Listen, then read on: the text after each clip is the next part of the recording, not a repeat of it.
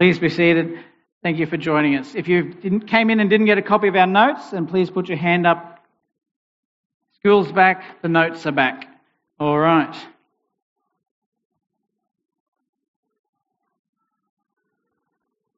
Now, the notes have just an outline of what the message is, where the different references come from, so you can check them for yourself.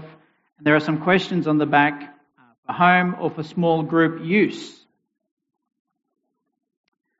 We had some visitors over a few weeks ago, maybe two weeks ago now, come, some friends of Talia's coming for dinner, kids playing together. I'm left talking to the man, uh, trying to make conversation, talking about different things. What do we do? What do we do for hobbies? What have we done for Christmas? What have we done over holidays? And all of a sudden, out of nowhere, this man says to me, Do you know Corinthians? And I thought, That's a change in topic. I said, Yes, yes, I know it well. And he says, I love Corinthians. They are my favorite Christmas snack.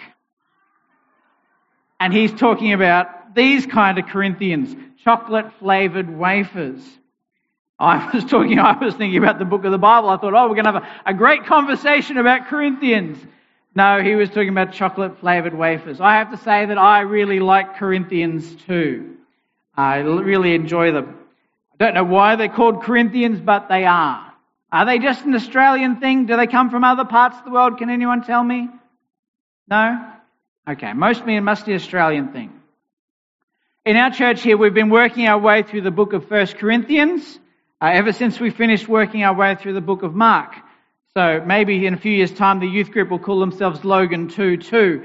Uh, but for now, we're Logan 115. But 1 Corinthians is the book we've been working our way through Uh, where Paul, who's a, a pastor, is writing to a church that he helped to found to help correct them on some issues, to answer some questions.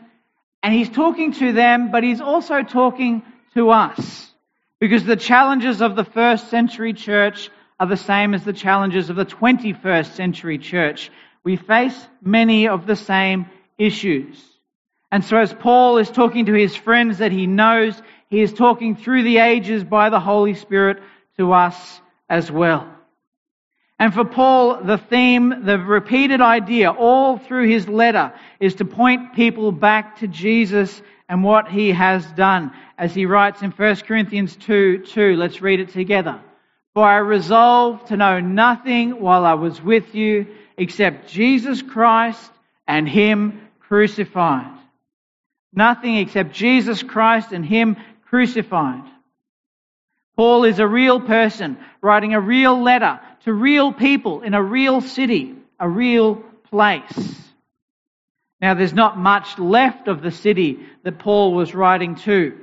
Nearly 2,000 years later, the ancient city of Corinth has been destroyed many times over. There is a city there called Corinth, not on exactly the same location, and so these are some of the ruins that have been dug out of ancient Corinth. All that is left of the original are some Corinthian columns around a Corinthian temple. The ancient temples and ruins are usually the thing that survives because they're the most elaborate and beautiful buildings made of stone. And in the ancient world, every city would have had temples and shrines and restaurants. Because believe it or not, in those days, the temples and the shrines to the great divinities like Apollo or Venus, and in Paul's day, more and more to the Roman emperor and to members of his family, were also a place you could go and get something to eat. The temple was a restaurant. Because what people mostly did was come to the temples with animals for sacrifice. And when the animal was killed, it would be cooked. And the family depending on what sort of ritual it was, was might have a meal around that animal. They would consume a part of that animal as the meat, as their meal.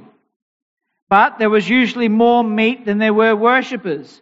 So other people could come to the temple and share in the food which had been offered to the god. So if you were peckish in the ancient world, you could go into almost any temple and find something to eat. And then since, you know, it's really hard to eat a whole cow or a whole sheep in one go, the temple officials would take what was left over of the meat to the marketplace where it would be sold to other people. In fact, most of the meat available for sale in a city like Corinth would have been offered in sacrifice. The priests were butchers, the butchers were priests. And for that reason, most Jewish people in the ancient world, in places where they could not or did not have a butcher of their own, they refused to eat meat at all. They did not want to be involved, even at a distance, in the worship of idols, of man made gods. And so this gave rise to the idea of kosher butchers, where animals had to be butchered in a certain way to ensure that it's suitable for a Jewish person to consume. This was and is a big deal for Jewish people. Because the Jewish people knew that there's only one God, and only one. There's one God and only one Yahweh, the Lord, the creator of the world, the God who'd made a special covenant with Israel. They were reminded of this in their regular daily prayer. And from Deuteronomy chapter 4, 6 to 5, uh, chapter 6, verses 4 to 5. Let's read it together. Hear, O Israel, the Lord our God, the Lord is one. Love the Lord your God with all your heart, with all your soul, and with all your strength. And for Jewish people, this is a daily prayer. It's often written in elaborate script over a Jewish doorway or written on a scroll. You see the Orthodox Jews with their long uh, hair, and they'll often have black boxes tied to their heads. Inside those black boxes on their heads uh, is written this prayer Hear, O Israel, the Lord our God, the Lord is one. And so, in a world where Jews were absolutely convinced that there's only one God and He is the only one who can be worshipped, how can they eat meat that has been offered to all these foreign and pagan gods? And the same situation presented the same challenges to the new Christian church living in the pagan world. But there was an additional element as well. Because some Christian teachers had been saying things which gave Christians permission to eat meat that had been offered in sacrifice.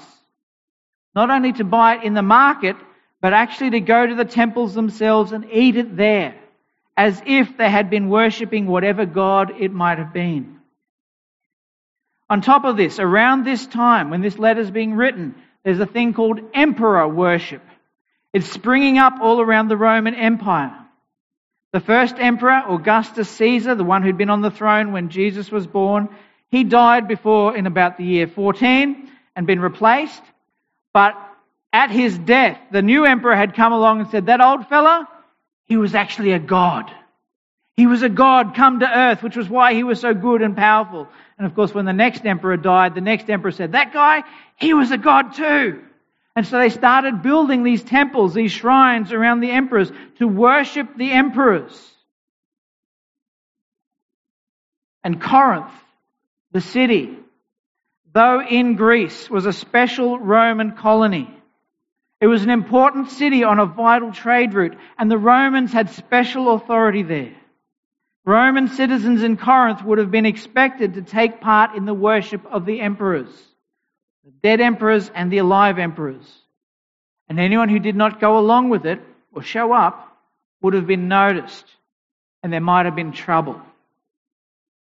And all of that is background to this part of the letter. Paul's been answering questions and dealing with issues in the church, and now he comes to this. And he's going to be dealing with this issue for the next few chapters. And he'll build up to his central issue, which he won't reach until chapter 10. There's much to find out on the way, much for us to learn as he sketches out the principles of living as a Christian in a pagan world. We live in an increasingly pagan world, and we can learn a lot from these passages and chapters.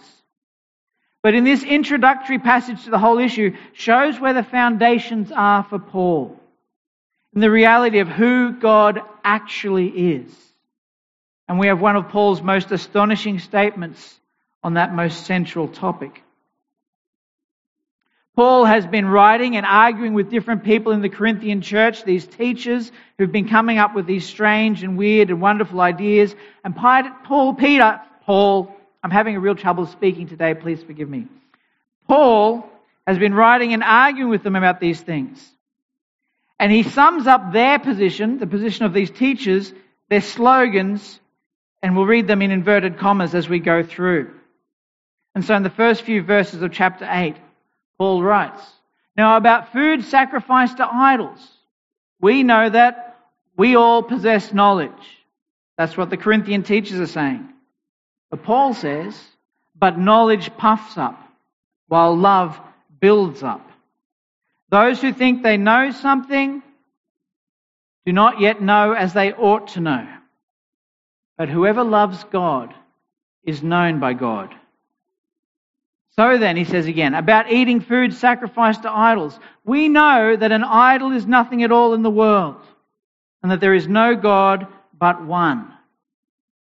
Paul responds to these slogans. The first one, we all possess knowledge. In other words, all true Christians, the Corinthians believed, all true Christians have inside them a deep, secret knowledge of the real truth. And this cannot be affected by anything so trivial as eating food that's been eaten, that's been offered to an idol. And we might say, yes, that's right. These gods are all fake. Why do we worry about this stuff? But Paul has a bigger issue in mind. The second slogan, an idol is nothing at all in the world. In other words, he says they don't have any real existence. They're just man made nonsense. So going into their temples or eating their sacrificial meat really does not matter. And thirdly, this slogan there is no God but one. Now, it might be that the Corinthian teachers meant this in the Jewish sense, in the sense from Deuteronomy chapter 6, verse 4. There is only one God, and He's the only one to be worshipped. But it was also a common idea in the Greek world in these days that there really only was one God. They thought he was Zeus. And that everyone who was worshipping all these other idols and all these other fake gods were actually worshipping Zeus, just in other ways, roundabout ways. And it's possible that some Corinthians have adopted this idea and are saying, actually, when you go into the temple of Zeus or Apollo or Diana or whoever, or even when you go and worship the emperor, all of that sort of gets redirected and it ends up worshipping the Christian God as well. That these are all really manifestations of the one and only God which lies behind them all. That's a very un Jewish idea, but it was a very common idea in the Greek world. It's sort of the idea that no matter who you call Santa Claus, all the letters will end up at the North Pole eventually. Yes? Whether you address it to Santa Claus or Father Christmas or Papa Noel or whoever, all the letters will end up at the North Pole. And so these people believe it doesn't matter what God you worship or who you pray to, it's all going to end up in heaven anyway. That might be what they're talking about. And Paul responds to these sayings with answers that are almost as confusing as the sayings themselves. First of all, he talks about knowledge. We all possess knowledge, they say, and Paul says, but knowledge puffs up while love builds up. And this has been Paul's argument with the teachers throughout the book to this point. They think they're so smart. And Paul's been arguing with them, going, You guys think you're so smart, but you're missing what's really at the heart. And he'll eventually point that out, what really, what love really means when he gets to 1 Corinthians chapter 13, which for us, by the way, will be November. And in any case, what matters most is not your knowledge about this or that, or even about God or the gods. What matters most is God's knowledge of you. He says, But whoever loves God is known by God. And he says the way you'll be aware of that is by the love you find for this true God deep in your own heart and mind. This already hints at the point which stands behind the whole thing. Christians must work out in practice what that ancient Jewish prayer meant about loving the one true God with everything we have and are. And then Paul responds in verses 5 and 6 to the second and third slogan. Verse 5, he says, For even if there are so called gods, whether in heaven or on earth, as indeed there are many gods and many lords. For the benefit of those on the tape, I am wiggling my fingers when I say gods and lords. It may be the case that no idol has any real existence, but there are certainly a lot of would be so called gods and lords out there in the world. Some of them, Paul says, are believed to be in heaven. That is, these traditional gods Zeus and Jupiter and Apollo and all these others. And some of them, he says, are on earth, by which he probably means the imperial cult, worshipping the emperor. He's a god here on earth. And this Jewish style one God worship, to which Christians remain committed, stands against all of these gods and these lords, whether they have any real existence or not. You can't simply assume that because you're a monotheist, that is, you worship one God, that therefore all worship somehow counts. All the worship offered to all the imaginary gods and lords somehow counts as offerings and worship to the one true God. Because Paul goes on and says, For us there is only one God. The true God is different. And the Christian gospel shows just how different. Our God is the God of Abraham, Isaac, and Jacob. The God which the ancient Jewish prayer celebrates. The God we are summoned to love. But Paul has glimpsed the astonishing truth that Jesus has revealed that this one true God is now to be known as the Father. And that this one true God is now to be known, the one true Lord is now to be known as Jesus, the Messiah, the Christ. And so he writes, Yet for us there is but one God, the Father, from whom all things came and for whom all whom we live. And there is but one Lord, Jesus Christ, through whom all things came and through whom we live. Somehow, Paul says, within the very being of the one God, we learn to see both the world's creator, the one whom, one from whom everything comes into being, and the one to whom we owe everything, and the world's redeemer, the man Jesus, Israel's Messiah, the one through whom everything came into being, the one through whom we ourselves have come to be God's people. This is mind blowing stuff today. And it must have been even more so in Paul's day. You see, Paul is not content with just offering good advice or simple rules, a set of do's and don'ts to guide the Corinthians through the difficulties of living as people of the true God in a world full of other gods. He wants them to be able to think through the issues for themselves.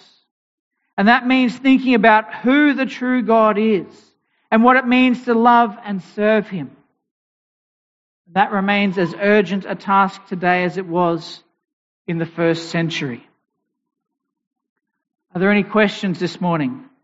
Actually, before we come to questions, I'd like us to read that verse again. Let's read it together. There is but one God, the Father, from whom all things came and for whom we live. And there is but one Lord, Jesus Christ, through whom all things came and through whom we live. I've got that written out in just a simple way in your notes.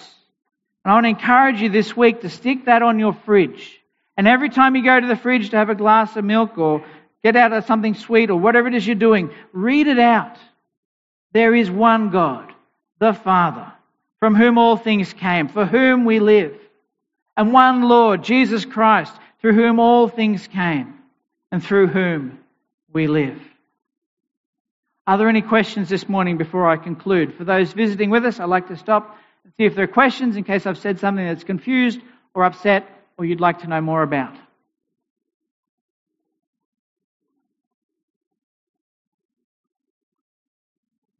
I don't see any hands. I see lots of waving. Oh, down here, Uncle Ken.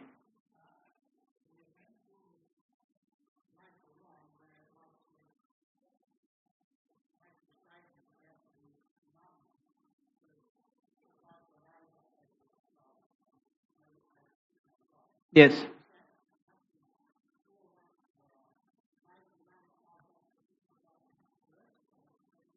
Mm-hmm. mm-hmm. Yes, I know what you mean. Uh, so Ken's asking about uh, Yes, when Jesus is asked the question, what's the most important commandment? He quotes Deuteronomy chapter 6, verse 4. Is it 8, verse 4, 6, verse 4? 8, verse 6. He quotes Deuteronomy. where? It's written down in here where it is. 6, verse 4 and 5.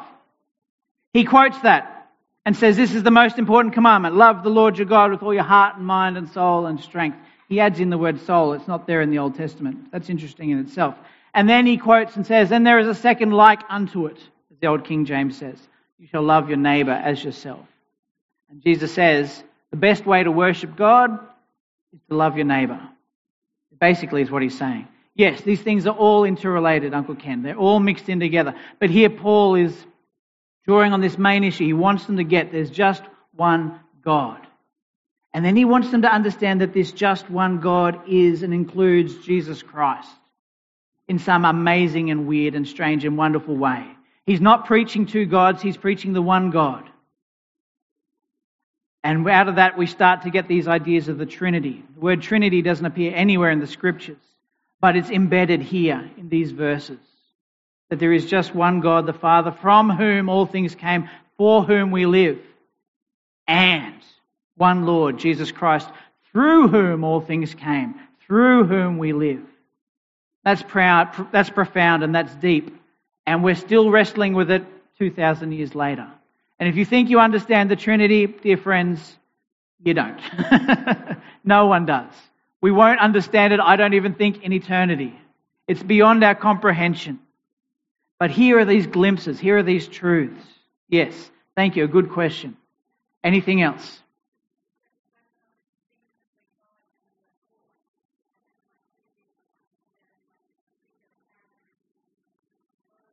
Okay? So then the question is coming about what does it mean by God and Lord? Yes. Uh, so, and is that distinguished or is it the same thing? Yes. Um, so the answer is yes, no, and maybe. Yes, they're distinct. God and Lord are distinct. In the, in the Greek mind, there's gods in heaven and there are lords here on earth. So Zeus is the gods in heaven and the emperor is the Lord here on earth. So Paul, writing to them, says, No, there's only one God in heaven, and that's our God, the Father God. And there's only one Lord here on earth, and that's Jesus Christ. So answering the Greeks, yes. No, because for the Jewish mind, the word Lord is their name for God. So when they talk about Yahweh, they never say Yahweh. In fact, they never say the word God. They won't even write down the word God. I visited a kosher website this week to find out more about kosher things, and they said, This is a commandment from G D. They wouldn't even write God on their website. They are that conservative Jewish people. But in the Jewish mind, whenever you see the word Yahweh, you say Lord. So when Paul says there's one God, the Jews would go yes, and one Lord, they'd go yes, and then Paul says, and that Lord is Jesus Christ. And all the conservative Jews go, and have a freak out. Yes for the Greeks, no for the Jews, and maybe it's hard to understand the truth of what he's understanding here. He's exploring stuff and he's beginning stuff. This is a foundation that he will then build on through the rest of the chapter. Great question. Are there any other good questions this morning? Any other terrible questions this morning? No. If you have a question for me and you're worried that it's a terrible question and you, oh, there is one, lay.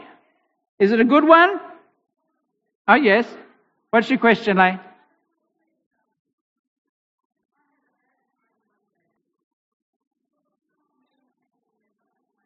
Mm-hmm.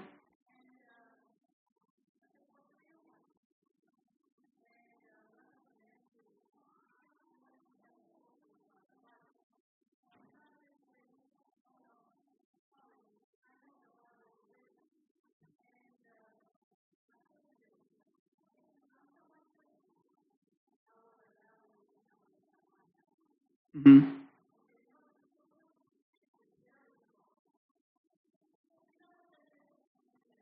Uh-huh.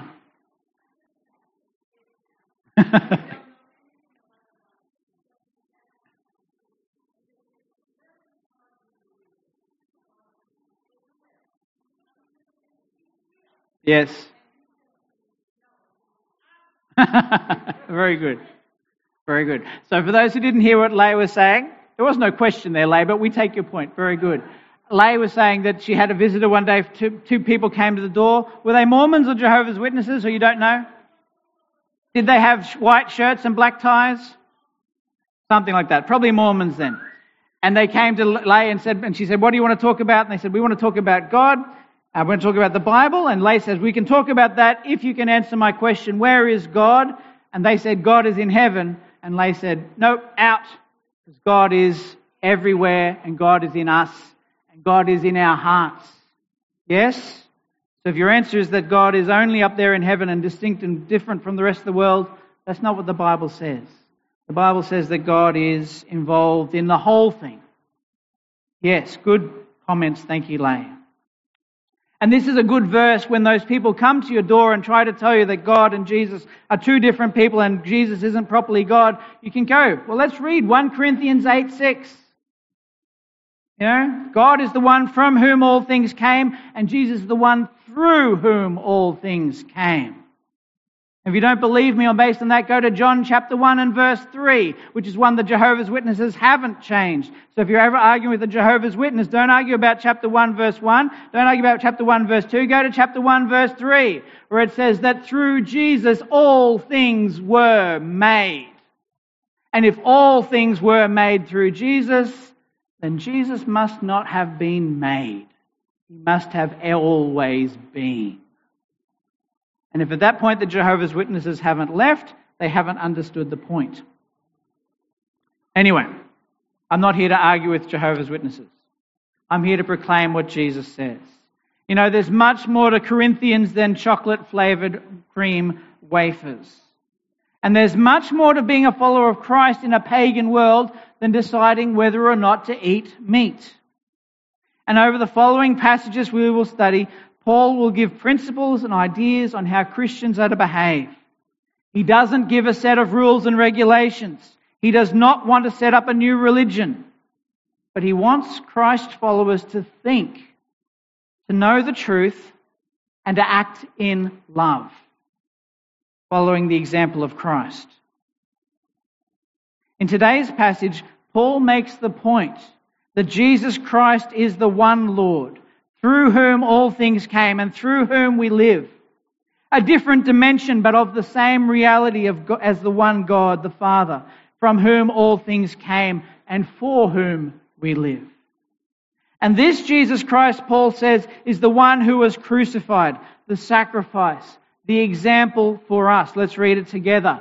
For I resolved to know nothing while I was with you except Jesus Christ and Him crucified. And this Jesus Christ is the one who tells us that God's kingdom is not far away and that we should all repent and believe. Let's read it together. The time has come, he said. The kingdom of God has come near. Repent and believe the good news. And over these coming weeks, Paul will draw from this reality of who Jesus is and what Jesus has done to say of how we should behave and how we should act in the world. People who think, people who know the truth, and people who act in love. And so the simple song that came to my mind this morning was Bind us together, Lord, bind us together. Bind us together in love. And then the verse says, There is only one God. There is only one King. There's only one body. That is why we sing, Bind us together, Lord. Let us sing this song. And if the Lord is speaking to you this morning, here's your chance to opt to respond. Respond in prayer. Make a decision of what you'll do this week. If the Lord is speaking to you this morning, respond to Him. Bind us together, Lord, bind us together with cords that cannot be broken. Bind us together, Lord, bind us together, Lord, bind us together in love. There is only one God there is only one King. There is only one body. That is why we sing. Bind us together, Lord, bind us together with cords that cannot be broken. Bind us together, Lord, bind us together, bind us together in love. Let us pray. Father God, we thank you for your word. We thank you for faithful men and women who wrote it down and recorded it and passed it down through generations. And we thank you, Father, that you are still speaking through your written word today. Father, we thank you for this assurance that there is one God, the Father, from whom all things came and for whom we live, and one Lord, Jesus Christ, through whom all things came and through whom we live. Father God, I pray that you would help us to grasp the reality of that truth even as we cannot truly understand it. Father God, speak to our hearts and minds by your Holy Spirit and draw us closer to you. Father God, I pray this week as we go out into a pagan world where people are obsessed with whatever God they're worshipping, whether it be wealth or success, power, health, Father God, or some other deity, some other God, some other Lord. Father God, help us to keep our eyes fixed on you and on Jesus Christ, the one who shows us what you are truly like. All of this we pray in his precious and powerful name. Amen and amen. I invite the worship group to come and we'll sing our final song together. But I remind you of some simple things. We want people to meet Jesus. And so, we want to grow to be like Jesus. We want to love the way Jesus loves, and we want to share his message that anyone and everyone can be part of God's kingdom. So I want to encourage you this week to think again about who you will invite to our Alpha course. We have our Alpha course coming up in term two of this year after Easter. We'll be running it on a Wednesday night, a Tuesday morning, a Friday night. Plenty of opportunities for you to invite someone to come with you. And Alpha, the guy who does Alpha, Nicky Gumbel, has the gift of taking profound truths and making them very simple and easy to understand. So if you've got someone who you think they probably wouldn't enjoy listening to David rabbit on for 20 minutes about Greek temples on a Sunday morning, bring them to listen to Nicky Gumbel on a Tuesday morning, a Wednesday night, a Friday night. To hear the truths of the gospel expressed in a simple and clear way. I encourage you to pray about who you will invite and do it. I invite the worship group. Letitia is going to lead us. Thank you.